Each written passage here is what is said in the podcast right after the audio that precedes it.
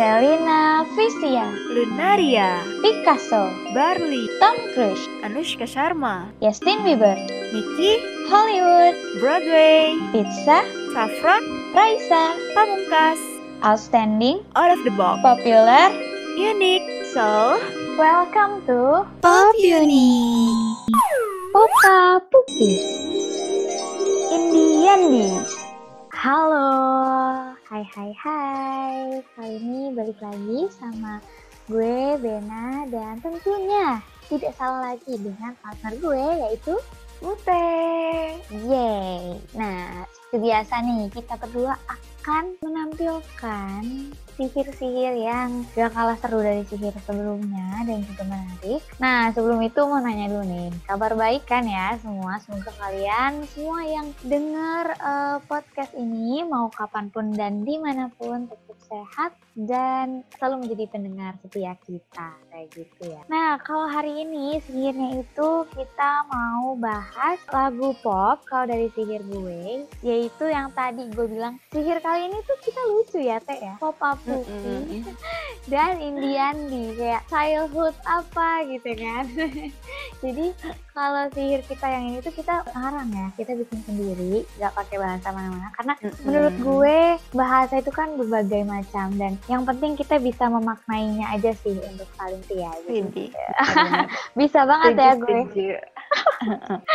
iya jadi papa pupi itu artinya musik populer. Nah kalau lu apa nih lawan dari musik pop itu sendiri yang kita angkat dan kita sandingkan dengan musik gue gitu dengan sihir gue? Nah kalau lo ada papa pupi gue punya Indiandi nih. Hmm, tebak apa tuh? Tebak dari kayak dari katanya Indiandi gitu. Jadi gue mau bahas musik indie gitu sebagai lawannya musik pop nih. Nah terus uh, gue dulu kali ya Ben. Apa lo dulu? Gue dulu. Lo dulu deh, soalnya gue udah terlalu sering ya menunjukkan kepopuleran di awal jadi lu aja deh gue populernya belakangan aja. Oke okay, gantian nih gue duluan ya. Jadi sebenarnya mungkin musik indie sekarang lagi naik daun ya. Lo jadi sering dengar musik indie gak sih Ben? Bener banget sih kayaknya malah gue jadi semi gak bisa bedain gitu. Mana sih yang indie mana yang populer? Karena indie bisa jadi populer. Begitu pula yang populer banyak juga orang yang kayak apaan sih lagu ini? Kayak gitu sih kalau zaman sekarang. Nah terus sebenarnya itu tuh karena indie itu bukan berarti nggak populer gitu loh. Jadi hmm indie itu gampangnya nih ya mm-hmm. seorang musisi kan biasanya punya label rekaman gitu ya yeah. di industri musik gitu masuk industri musik nah kalau indie itu enggak dia tuh biasanya punya uh, label rekaman sendiri jadi atas namanya dia sendiri gitu secara independen gitu jadi kan indie itu diambil tuh dari kata independen yang berarti merdeka bebas gitu nggak bergantung sama label musik di industri kayak gitu dan sebenarnya mungkin banyak orang yang salah kaprah kali ya. Mungkin ada yang nganggap indie itu genre. Nah sebenarnya tuh indie bukan genre gitu. Jadi musik indie itu juga punya banyak genre kayak folk jazz atau dan lain sebagainya. Lain sebagainya sangat efektif ya bahasa anda malam ini. Iya maafin ya. Nah terus mereka tuh kenapa mereka tuh pengen independen? Karena biasanya kalau udah masuk industri musik tuh ngikutin selera pasar ya kan? Iya betul. Hmm. nah kalau mereka ini musik indie itu cenderung cenderung menciptakan lagunya tuh sesuai dengan apa yang mereka suka, genre yang mereka mau gitu. Jadi lebih bebas gitu, hmm. sesuai selera, passion, ideologinya mereka. Nah, terus sejak kapan sih indie itu dimulai? Nah, jadi indie itu mulai apa ya? Mulai dikenal gitu di era tahun 1980-an di mana tangga lagu untuk musik indie mulai ada dan band-band indie mulai bermunculan. Misalnya The Smith dan Joy Division. Nah, itu nih dari luar negeri. Terus lanjut nih dari era 80-an ke era 90-an itu ada Nirvana dan Radiohead. Lo pasti tahu kan Nirvana, Radiohead pernah dengar lah. Nirvana tuh yang teriak-teriak ya kalau nggak salah. kalau Radiohead itu gue suka sih. Uh, ada beberapa yang gue suka lagu kayak mm. Creep gitu. I'm a creep gitu karena udah deh silung-silung. Oh iya bener. Oh iya bener itu punya Radiohead ya lagi. Iya. Iya itu awalnya band indie band gitu. Band indie band. Lucu ya. Seirama kayak pantun kak kayak gue kemarin bikin pantun kan iya kalian harus cek di highlight Instagram gue ya kalau mau lihat nah kalau itu kan tadi uh, band-band indie nih band nah kalau dari musik populer tuh ada apa sih? Gue juga pengen tahu gitu. Oke, siap. Tentunya gue akan jelasin dong buat Mute juga buat kalian ya dari sihir gue. Yang tadi tuh Popa Pupi. Nah, itu artinya kan musik populer nih, lawan dari si musik indie. Nah, kalau populer seperti biasa orang kebanyakan manusia udah tahu ya, tapi gue pengen jelasin lah sedikit biar beberapa meluruskan pandangannya gitu. Nah, perlu ditekankan nih kalau musik populer itu beda ya sama musik pop. Jadi kalau gue tuh populer berarti secara keseluruhan ya. Nah, bedanya kalau musik populer itu berarti musik yang merujuk sama salah satu genre gitu. Hmm. Nah, dia itu berarti uh, memiliki daya tarik. Jadi kayak daya tariknya itu luas dan biasanya uh, distribusinya tuh ke halayak yang besar dan punya industri musik yang juga besar gitu kayak label-label yang pernah di episode 2 kita bahas dikit uh, SM Town dan beberapa lainnya itu dengan modal besar dan lainnya itu distribusi secara promosi itu lebih besar dan dampaknya juga lebih gede jadi bisa lebih komersil lah jatuhnya kalau gue lihat sih musik populer ini. Nah tapi Teh, kalau mungkin mm -hmm. lo juga pernah ya mikir kayak gini karena jujur gue juga dianggap kalau musik pop dan musik populer itu sama karena pop oh berarti populer dong gitu. Oh ya, iya uh, kependekan ya ya jadi pendek-pendekin padahal nggak gitu ya. Jadi dia tuh dibikin similar atau dibikin mirip karena memang mirip bukan sama. Jadi kalau populer itu yang gue jelasin tadi nah kalau si pop ini itu dia genre musik. Kalau nggak salah ada yang ngomong kalau genre itu genre ya itulah. Jadi gue mm -hmm. jadi genre aja gitu jadi musik pop itu adalah sebuah genre populer yang berasal dari bentuk modernnya dan awal munculnya itu di Amerika Serikat juga Inggris pada pertengahan 1950-an. Nah, faktor-faktor nih yang bisa kita apa ya? Kayak ciri-cirinya lah jatuhnya yang bisa kita tuh bisa identifikasi kalau ini jenis musiknya tuh oh masuk pop. Nah, itu ada beberapa hal. Yang pertama, dia tuh umumnya lagu-lagu yang ditulis sama durasi pendek hingga sedang dan dalam format dasar. Itu biasa lebih ke proses editing ya, begitu. Terus serta nih penggunaannya lebih ke pengulangan paduan suara. Nah, kalau lu sadar, ref-ref musik pop itu banyak banget yang diulang. Jadi dia bukan mm -hmm. apa ya? Gue ngerasanya bukan dia bercerita, tapi secara singkat gitu loh. Secara ref tuh ya diulang aja. Jadi cukup satu dua kata yang sangat sering diulang gitu kan. Kayak dulu lagunya almarhum Olga yang hancur hancur oh. gitu ya kan iya iya nah, kalau itu cuma itu doang Nah itu dari awal sampai akhir dan itu gak apa-apa itu oke. Okay. Karena memang itu bercerita dengan versi sesimpel itu gitu sih contohnya ya. Hmm. Dan terkaitnya tuh lebih ke apa ya? Kalau musik pop tuh ya nada melodinya sama uh, kaitannya tuh sama tema-tema yang umum kita temuin di kehidupan sehari-hari. Misalnya kayak cinta, terus ya patah hati ya sebenarnya berkaitan dengan cinta lah ya. Paling kasih sayang dalam artian luas bisa ke keluarga, bisa ke pasangan dan lainnya atau diri sendiri kayak gitu. Nah, hmm. itu ya tadi hmm. maksud dari musik populer yang gue bawain dan juga bedanya sama genre musik pop. Tapi kaitannya memang sangat erat karena yaitu similar atau mirip kayak gitu sih, Teh. Hmm, berarti gini yang gue tangkap, uh, gue nangkep banget nih bedanya musik populer sama musik pop gitu. Kalau populer tuh kayak istilah di mana pop itu masuk ke dalam populer gitu. Bener nggak Ben? Bener banget. Jadi dia kayak uh, kalau kita bikin struktur organisasi tuh dia di bawahnya. Oh. Ya. hmm, iya iya, oke. Okay. Paham paham. Oke, okay, karena tadi udah ngebahas hal-hal umum tentang musik indie sama musik populer, musik pop. Selanjutnya nih kita bakal kasih rekomendasi lagu-lagu biar makin mantep gitu. Oke, okay, okay. bener banget ya. Biar pendengar kita mm -hmm. salah paham ya terkait mana yang indie, mana yang pop. Walaupun ya kadang musik perlu dinikmatin aja, but kalau lo lebih paham itu lebih bisa memaknai gitu. Jadi mm. so stay tune. Oke. Okay.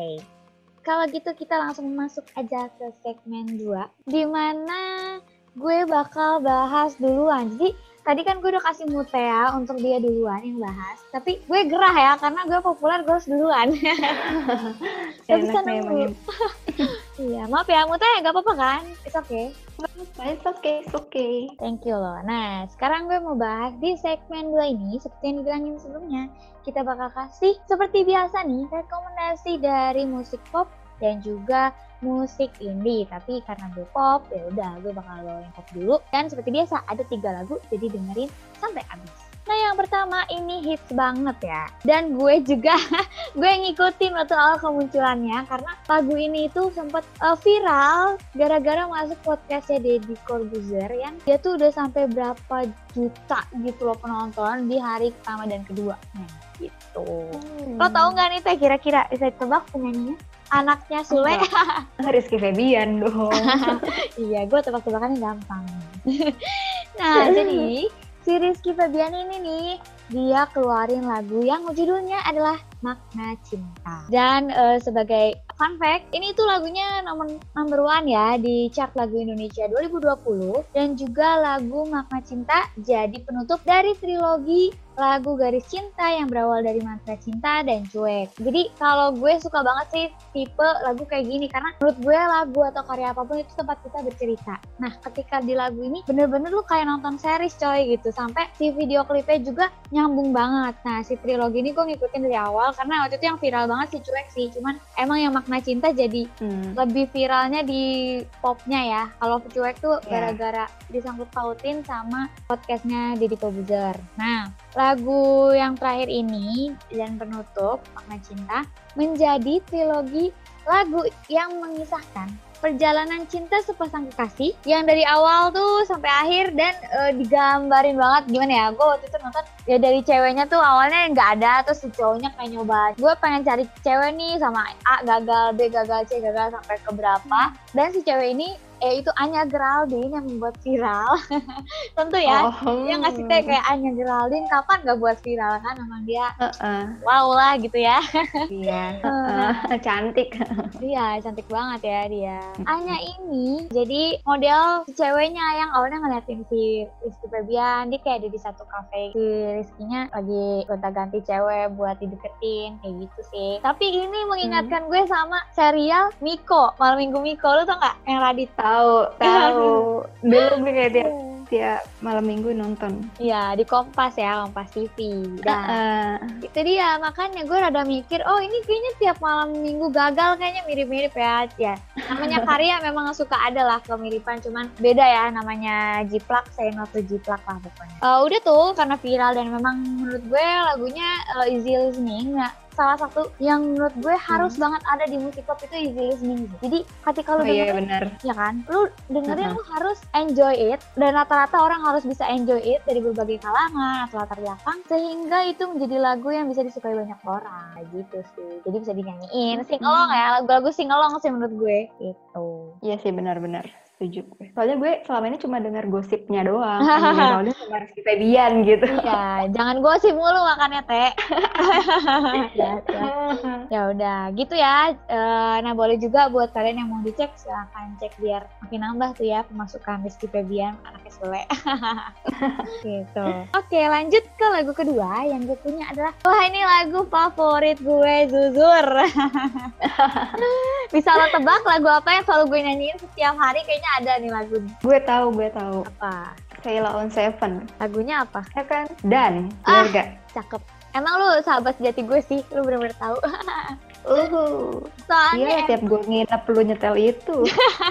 iya ya, jadi memang gue ya lagu ini tuh menurut gue ini pandangan subjektif gue bener-bener relatable sama siapa pun keadaan apa pun sing along of course dan emang lagunya kayak melegenda karena sebagai band papan atas Indonesia, Ceylon Seven tuh salah satu legend di Indonesia ya menurut gue dan lagu-lagunya nggak akan pernah mati.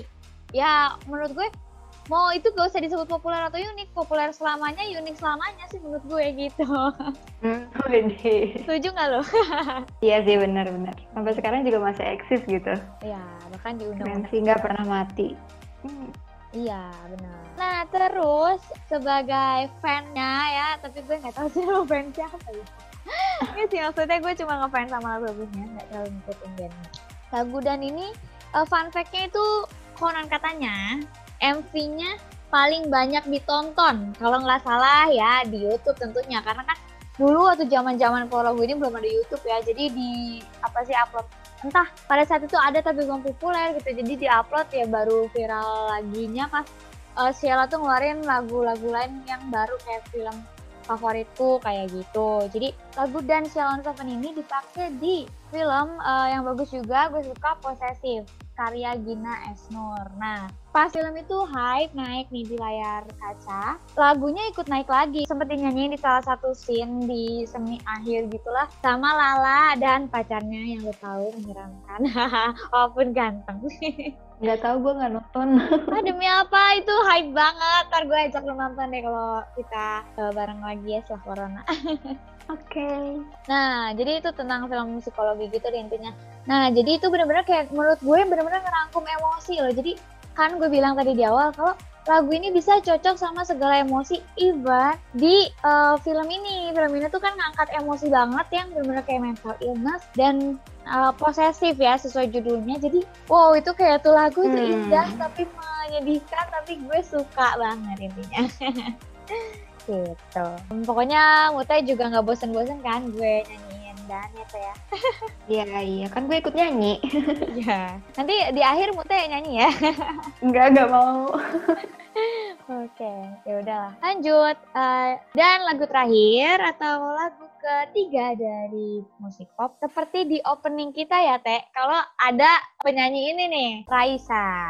Jadi oh, kalau kalian benar dengerin, kalian catch up tuh. Oh iya ada Raisa ya gitu. Sebagai perwakilan dari si pop itu sendiri. Nah tapi kalau yang ini satu ini tuh Raisa gak sendiri. Lagunya itu tentang Anganku Anganmu judulnya. Dan dia duet sama Isyana. Lagu ini tuh dirilis tiga tahun lalu ya, tepatnya pada 30 Maret 2017. Dan lagu ini merupakan single pertama nih dari album Isyana yang berjudul Paradox. Nah menurut gue kalau album Isyana yang Paradox tuh beda gitu sih ya. Dia punya ciri khas sendiri. Jadi uh, unik sih menurut gue tapi bisa diterima banyak orang. Karena memang genre musiknya tuh memang pop yang masih bisa sing along walaupun itu unik menurut gue gitu. Nah terus oh. si lagu ini tuh udah direncanakan sejak Maret 2016 nah awalnya nih Sony Music yang uh, labelnya Isyana punya ide oh mending kita kolaborasi aja deh ke Raisa yaitu lewat labelnya yang namanya Juni Records. Nah, terus temanya itu tentang girl power.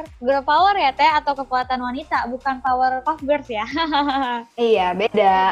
Walaupun sama-sama menunjukkan kekuatannya, tapi mereka terlalu imut. Mm. Nah, terus kalau lagu ini tuh punya makna yang kuat gitu. Terutama bagi para wanita tentunya, agar mereka saling memberikan dukungan satu sama lain dan menjadikan pengalaman hidup sebagai inspirasi dari lagu ini. Di mana selama ini mereka selalu dibanding-bandingkan nih. Kalau lo tahu, kan Raisa tuh tuh duluan ya masuk ke dunia uh -uh. musik Indonesia dan dibilang calon diva nih penerusnya Reza Artamevia, Rosa dan lain-lain. Nah tapi pasti Isyana nih terjun juga ke dunia musik Indonesia. Dia itu banyak yang pro kontra gitu loh, entah dari fansnya Raisa atau yang non fans Raisa. Mereka tuh kayak uh, ngebanding-bandingin, jadi kayak ya gitulah. Pokoknya banyak head pitch dan lain-lain gitu kalau di tentang uh, mereka ini. Padahal menurut gue sah-sah aja gak sih. Ketika dunia musik itu makin diwarnai dengan penyanyi-penyanyi muda berbakat untuk menggantikan para diva yang mungkin udah gak nyanyi lagi nih gitu loh. Jadi kenapa sih orang-orang tuh suka kayak gitu ya? Nah tapi namanya dibalik uh, kejadian buruk suka ada makna baik di mana ketika ini terjadi pembulian-pembulian ini terjadi balik lagi ke yang pas 2016 labelnya Isyana ngajak dan terjadilah kolaborasi ini karena merasa wah ini harus dilawan nih. Kita nggak bisa dong artisnya diginiin gitu. Kayak sama Isyana hmm. pun juga kayak gitu gitu udah kita tuh damai. Kita tuh kerja di dunia yang sama tanpa harus berkompetisi karena kita punya pasar masing-masing. Kompetisi pun kalaupun itu terjadi yang sehat kayak gitu. Bukan saling menjatuhkan. Jadi bener-bener gue ngerasa ini kayak kita sih kayak kenapa kayak kita?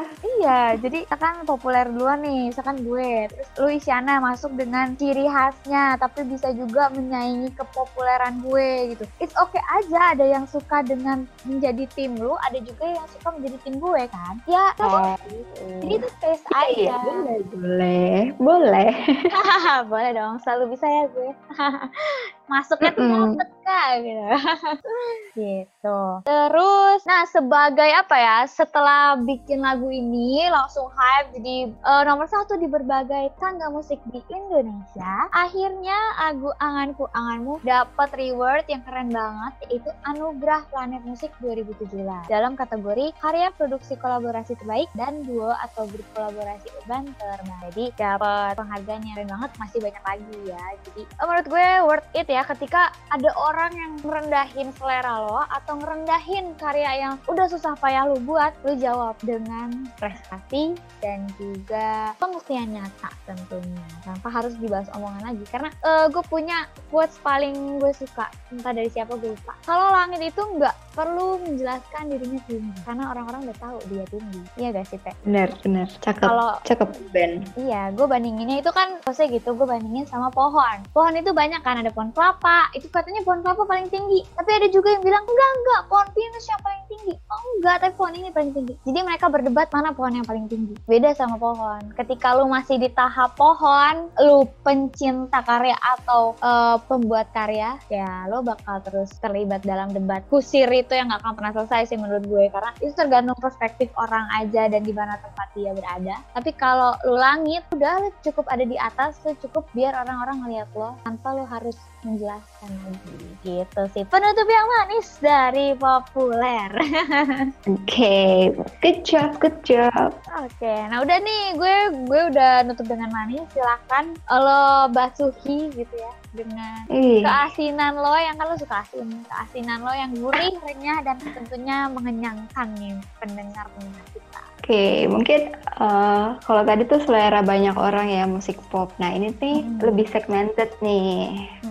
Tentang musik indie. Langsung aja kali ya. Lanjut. Oke, yang pertama ada Pamungkas gitu dengan lagunya Kenangan Manis. Nah ini genrenya itu pop gitu. Jadi walaupun dia musik indie, tapi dia genrenya pop gitu loh Ben. Oh, yang gue jelasin di awal ya, genre pop Mm-mm. bisa aja indie bisa populer gitu kan. Ya. Mm-mm, ya kayak gitu. Pamungkas nih gue taunya dari teman gue kan. Ada nih teman kita Ben.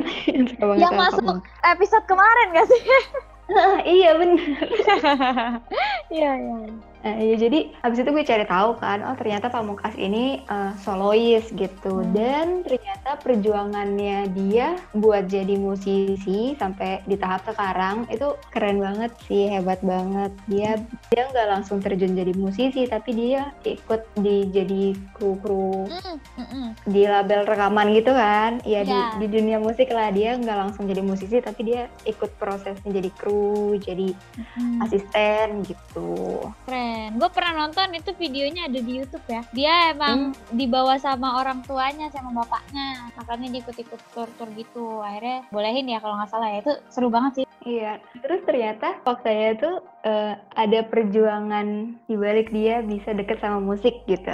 Jadi tuh dulu pas dilahirin, Pamungkas itu punya apa namanya ususnya tuh pendek, jadi itu harus dicangkok. Jadi apa dia harus operasi gitu. Dan Mhm. setelah operasi itu kan dia harus tetap makan tapi nggak bisa tuh jadinya dia harus makan nutrisi dari selang infus. Nah karena iya jadi tuh dia untuk beberapa waktu kayak gitu sampai akhirnya tuh menyebabkan apa ya? Gue juga kurang ngerti sih istilahnya pokoknya terlalu banyak tekanan dalam tubuhnya sampai akhirnya tuh eh, berdampak ke telinganya. Telinganya mengalami gangguan tuh. Jadi yang kanan itu telinganya setengah tuli dan telinga yang kiri itu tuli total gitu. Hmm. Nah ka- kayak ini gak sih kayak Beethoven iya banget. Nah, dia juga sama ya. Tuli juga ya. Tuli, ah, tuli juga. Nah, jadi tuh melihat kondisinya Pamungkas, ibunya tuh punya pemikiran gini, kita kenalin aja sama musik, jadi biar dia terbiasa dengan suara-suara gitu. Jadi kan biasanya kalau main musik suaranya rada kenceng gitu kan. Nah, terus tuh emang pas banget dia pertama kali tuh dia les drum gitu. Jadi suaranya kenceng, siapa tahu bisa menstimulasi gitu pendengarannya Pamungkas gitu, pemikiran ibunya. Eh, tanpa disangka ternyata Pamungkas ini malah suka gitu, mungkin menemukan bakatnya gitu. Hmm. Jadi dia tuli, dia akhirnya bisa memainkan instrumen-instrumen yang lain kayak piano, juga dia les, terus juga dia belajar gitar, tapi kalau gitar dia otodidak gitu. Hmm. Kalau yang gue perhatiin juga nih Pamungkas itu banyak banget lagunya yang berbahasa Inggris, ya kan? Padahal dia orang Indonesia gitu. Mm-mm. Nah, alasannya nih, ada nih alasannya katanya. Jadi alasannya itu menurut Pamungkas di bahasa Indonesia itu ada banyak banget kata yang lebih sulit gitu karena bahasa Indonesia itu bahasa yang kaya kan gitu. Jadi banyak maknanya gitu. Jadi dia lebih mungkin lebih paham dengan bahasa Inggris gitu yang menurut dia lebih sederhana gitu. Hmm. Mm. soalnya kata dia tuh kan dia sering nulis lagunya sendiri kan jadi kata dia Iya. tuh nggak gampang gitu buat nyanyiinnya Bener. kalau lo su- lo pernah dengerin lagunya Pamungkas nggak Ben? Suka banget, gue suka banget yang viral-viral sih biasanya. Ya Hmm. itu tadi Indi kan suka viral juga ya salah satu pamungkas. Gue suka Hmm. lagu yang pertama I Love You But I'm Letting Go. Terus Hmm. Kenangan Manis gue juga suka. Tapi yang paling gue suka sekarang lagi Closure. Tuh indah banget tuh. Hmm, bagus banget. Ya keren keren banget sih lagu-lagunya dia. Nah terus nih kita lanjut ya ke lagu yang kedua. Eh dan musisi yang kedua juga nih ada Payung Teduh. Aduh sekarang siapa sih yang udah tahu Payung Teduh? Teret teret tereret. oh iya apa ya judulnya? Uh, Akad. um, akad. Ya kan siapa sih sekarang yang nggak tahu akad gitu? Sempet tenar banget gitu lagu itu. Nah jadi sebenarnya tuh Payung Teduh itu dia punya genre yang lebih dari satu nih. Jadi dia tuh fusion, campuran antara folk, jazz, ditambah katanya tuh ada keroncongnya juga Ben. Lucu banget gak sih? Keroncong. Kayak unik, Keren. Tahu. unik banget kan? Iya. Nah iya jadi tuh alirannya tuh macem-macem. Gue juga baru tahu karena gue juga baru searching kan. Oke mungkin eh, buat yang ngikutin Payung Teduh tahu kali ya kalau vokalisnya ganti. Tahu nggak Ben? Tahu eh, pas Heeh. kapan itu gue denger cuman Ya kan ada kelas doang gue nggak ngikutin banget. Nah, jadi di formasi awalnya nih di 2017 itu ada Is sama Chomi gitu atau Komi mungkin ya. Mungkin kalian bisa koreksi lagi, mungkin gue salah. Jadi Is itu sebagai vokalis, Chomi itu sebagai pemain bass. Nah, terus di tahun berikutnya di 2018 Payung Teduh itu ngajakin Cito sebagai drummer. Terus habis itu Hmm. habis Cito dia ngajakin juga Ivan gitu sebagai pemain gitar lele dan pemain trompet. Nah terus setelah merilis album terbarunya itu, terbarunya Payung Teduh, Is dan Chomi memilih hengkang dari Payung Teduh. Sayang banget ya padahal mereka yang merintis, Iya. tapi mereka yang hengkang duluan gitu. Ah, eh, walaupun vokalisnya keluar, akhirnya tuh Payung Teduh menggaet manajernya buat di vokalis gitu. Keren. Iya, mereka bisa bertahan ya, padahal lagi krisis gitu kan. Biasanya kalau band udah ganti vokalis tuh rada redup gitu, ya nggak sih Ben? Karena dia Apa? ciri khas suaranya beda ya, Teh. Jadi kayak Heeh. merubah si lagu-lagu yang udah biasa jadi ya didengerin sama penikmatnya gitu. Mm-mm, karena ya gimana ya, vokalis kan kayak face se- sebuah band gitu. Tapi hebatnya Payung Teduh nih, walaupun dia ganti vokalis, dia ini loh nyiptain lagu, terus lagunya itu dijadiin soundtrack Wreck-It Ralph yang kedua, Wreck-It Ralph 2, Iya, film Disney. yang ini ya yang Ralph Breaks the Internet yang ada berbagai princess di satu tempat. Lucu banget. Oh iya, ah, iya itu ikonik banget kan filmnya. Tahun lalu ya itu ya sebelum corona. Keren banget ya.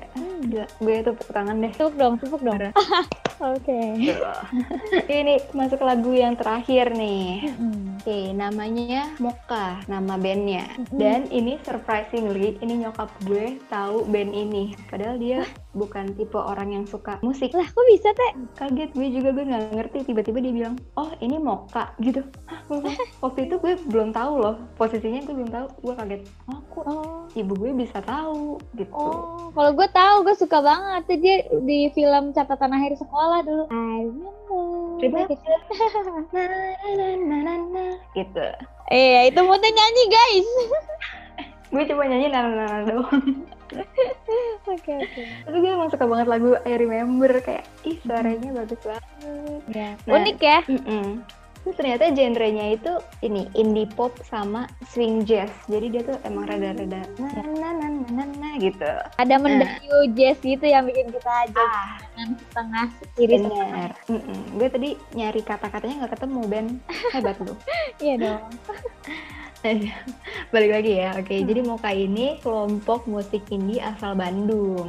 Nah, Oh. siapa sih anggota grupnya? Nah, itu ada Riko Prayitno Mm-mm. megang gitar, Arina Epipania megang vokal dan flute. Hmm. Kayak jarang nggak sih band yang ada flute-nya? Jarang jarang jarang banget. Jarang, jarang banget. Keren banget nih Moka. Mm. Terus ada Ahmad Pratama megang bass, terus ada Indra Masat megang drum gitu. Hmm. Nah mereka tuh awalnya teman sekampus di Oh. ITB. Wow, tetangga kita, Bung. Keren banget ya dari teman kampus bisa jadi band sampai sekarang gitu. Dan konsisten. Yakin. Makanya kita harus gitu, Teh. Ah gitu. Iya, jadi mereka tuh band kampus awalnya, tapi karena mungkin band band pertamanya nih uh, si Rico sama Arina itu mungkin rada nggak cocok, terus akhirnya dia bikin cari personil baru, bikin band baru, jadilah Moka gitu. Oke, okay, thank you nih ya buat Mute sudah memberikan tiga rekomendasi untuk tim unik. Boleh juga sih tim gue dengerin dengerin nggak apa-apa kan kita di sini menghargai selera ya.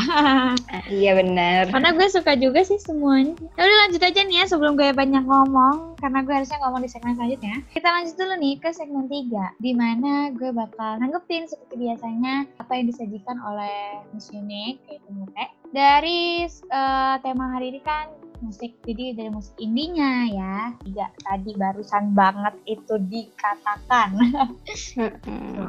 Nah, menurut gue nih, Teh, lagu-lagu indie itu awalnya kan kayak ada perbedaan gitu ya menurut gue. Yang dari tahu kan anak 90-an nih. Dulu gue ngerasa orang-orang yang tergabung dalam indie, mereka mandiri itu benar-benar mandiri. Jadi kayak label recordsnya tuh ya nggak ada samsak. Lo emang benar-benar modal sendiri ya, sederhana, tapi bisa bersaing dengan orang-orang yang punya label gede. Tapi karena sekarang tuh era digital nih balik lagi kayak sihir kita digital. Nah, jadi kayak lebih mudah gitu loh kalau orang-orang indie pengen bersaing dengan orang-orang yang ada di label records yang gede. Bahkan banyak juga yang udah bergabung dengan label-label tersebut. Tapi gak segede yang emang kayak Sony Music yang kayak gitu gitu loh. Jadi ada pergeseran itu dari si dunia musiknya sendiri. Nah dengan melihat berkaca pada hal itu gue ngerasa kalau musik indie itu jadi lebih dihargai jadi lebih diminati dan juga lebih populer tentunya. Jadi orang tuh kayaknya pada suka aja sih sekarang ini tuh bukan sekarang bukan persoal lo anak indie bukan atau lo anak pop bukan tapi lo sukanya lagu apa? Jadi kayak lebih spesifik sih gue ngerasanya karena menurut gue ketika kita suka sama satu band ya kita bakal suka semuanya bisa menggambarin perasaan kita. Tapi kan kadang kita ada yang kita tuh benar-benar relate sama band lain atau ya penyanyi lain jadi it's okay aja ketika lu sukanya lagi suka lagu apa yang sesuai sama mood lo gitu. Jadi menurut gue lebih populer sih kalau untuk musik indie sendiri di sekarang ini. Tapi untuk gue pribadi gue sangat menghargai kerja keras mereka yang independen tentunya. Karena itu tidak mudah ya walaupun dengan digital apa pun lebih mudah gue bilang tadi tapi tidak mudah dan tidak paling tidak mudah menurut gue ketika berkarya adalah konsisten. Itu adalah satu ujian berat untuk seorang pengrajin karya apa pun sih. Karena karya itu kan kadang harus pakai mood ya. Jadi lo harus bener-bener selalu bisa dapetin mood lo gimana pun caranya dan profesional dengan karya lo sendiri walaupun lo nggak terikat label gede ataupun kalau terikat. Kayak gitu sih. Jadi profesional aja gitu. Dan untuk si fansnya sendiri juga jadi profesional aja. Nggak usah saling ngejudge kalau ah anak ini indie, senja, kopi, enggak kok, enggak kayak gitu semua. Walaupun kalian begitu itu oke, okay, asal tidak merugikan orang lain, udah gitu aja. Gue pribadi sebagai Miss Populer suka banget kok lagu-lagu indie kayak lagunya Nadine, kalau yang gue suka tuh terus lagu-lagu Hindia ada yang gue suka dan kalau lo tahu ada ini uh, reality club itu dia keren juga gitu itu keren sih jadi itu oke okay. kita selera boleh punya selera prinsip sendiri tapi ketika kita nyobain hal lain dan itu nyaman it's okay enjoy your taste seperti dia. Itu sih kalau dari gue. Kalau lo sendiri gimana nih? Tanggapan buat musik populer ini? Oke, okay, kalau menurut gue, uh, gue pernah denger nih kalau musik itu universal, jadi ya buat siapa aja gitu. Bahkan uh, kalau kita dengerin musik asing yang mungkin kita nggak tahu nih bahasanya tapi kita tuh bisa dapet spiritnya gitu loh dari dari musik tersebut gitu. Ya, jadi betul. kayak nah ya kan? Jadi menurut gue kita bisa suka musik apa aja gitu. Nggak ada batasan oh gue tuh gue tuh sukanya sama ini doang loh gue sukanya sama ini doang gitu. Dan juga musik populer kayak musik populer tuh bahkan genrenya bisa apa aja kan? Jadi nggak ada benar-benar nggak ada batasan universal itu loh musik itu. Dan penyampaian emosi dari hati ke hati langsung. Itu tuh kan ada ada orang yang bisa nikmatin musik tuh dari maknanya, Mm-mm. dari lirik-liriknya gitu kan. Ada juga orang yang nikmatin musik tuh dari alunannya, nada melodinya kayak gitu. Itu biasanya Kayak kita ya. Oh Kayak iya. kita ya teh bedanya kalau gue lebih suka lebih ke makna atau liriknya musiknya apa pun gue suka kalau lo lebih ke si nadanya ya teh Iya benar, gue lebih suka eh, apa musikalitasnya dari sebuah lagu gitu. Itu sih. Terus juga menurut gue jadi lagu-lagu yang populer itu emang cocok banget jadi populer gitu karena emang Mm-mm. masuk ke telinga semua orang gitu siapa pun bisa nikmatin gitu. sederhana ah, tapi eh, ya jadinya orang mau lu gimana pun lu bisa menikmati kesederhanaan gak sih sebenarnya mm-mm, mm-mm. Terus gue setuju banget sama yang lo bilang tadi Ben, tuh yang easy listening gitu. oh ya Ya kan apalagi ref yang diulang gitu. Jadi kita lebih gampang Ya. inget, lebih gampang mencernanya gitu. Benar Suka- karena suka banget. Ah, benar-benar karena sesuatu yang diulang bakal tertanam di alam bawah sadar kita ya kayak lu kalau inget-inget mantan diulang-ulang ya lu ingetnya mantan doang di mana di depan lu ada Mm-mm. cowok yang benar-benar sayang sama lo lo nggak inget tuh jangan sampai kayak gitu di dunia Jangan dong. musik. dunia musik dinikmatin aja tuh. Mm-mm. terus Karena ya pada dasarnya musik itu kan hiburan ya. Jadi Mm-mm. untuk memperbaiki hati, memperbaiki emosi gitu. Mood juga. Oke, karena tadi tanggapan dari Bena udah, dari gue juga udah. Gue mau eh, kasih rangkuman kali ya, kasih rangkuman sedikit buat podcast hari ini. Jadi tadi seperti yang Bena udah ceritakan, jadi kalau musik populer itu berbeda dengan musik pop. Jadi musik populer itu adalah sebuah istilah umum yang dipakai untuk mengklasifikasikan musik yang lagi tren saat itu. Sedangkan kalau musik pop itu dua genre gitu. Jadi di mana tadi ada klasifikasinya, ada ciri khasnya dengan nada-nada, melodi, terus kaitannya dengan tema-tema yang sering kita temui di keseharian kayak percintaan kayak gitu. Sedangkan kalau musik indie itu eh, apa ya lebih lebih menunjukkan sisi independennya dia gitu, pendiriannya dia, gimana ideologinya para musisi indie. Karena kan biasanya juga sering lagu-lagu indie tuh identik sama eh, kritik ke pemerintah atau isu sosial gitu kan biasanya. Kalau lo mau suka lagu-lagu yang populer, silahkan banget. Lo mau lebih dengerin yang indie, itu juga boleh banget karena sama bagusnya dan keren-keren banget gitu. Oke, Ya, itu aja sih setuju mungkin. setuju setuju banget sama Mm-mm. statement dari Miss Unique statement akhir ya Teh Mm-mm. Ya, karena kita Betul. udah di segmen terakhir nih. Yang tadi Mote itu udah masuk segmen terakhir dan sekarang gue cuman pengen ngingetin aja dengan kan tadi gue bilang sesuatu yang harus diulang biar tertanam ya di kita. Kalau enjoy your taste dan pop unique, magic between the taste ya nggak teh? Bener. Eh, tentunya gue mau kasih bocoran. Seperti biasanya kita tuh baik hati ya, karena kita nggak mau dong kita eh, gak didengerin lagi ya nggak sih?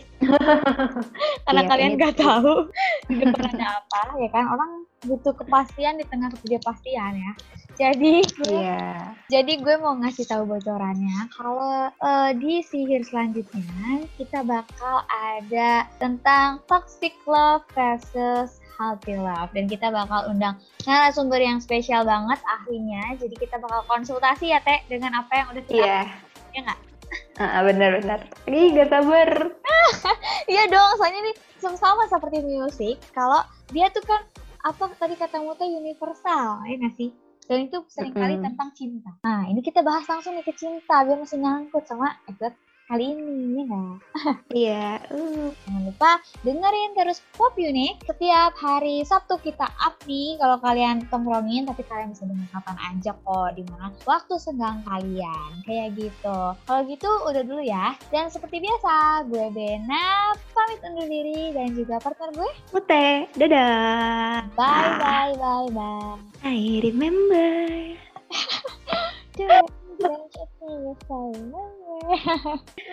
Unik The magic between the taste. Iya Fe Kratia.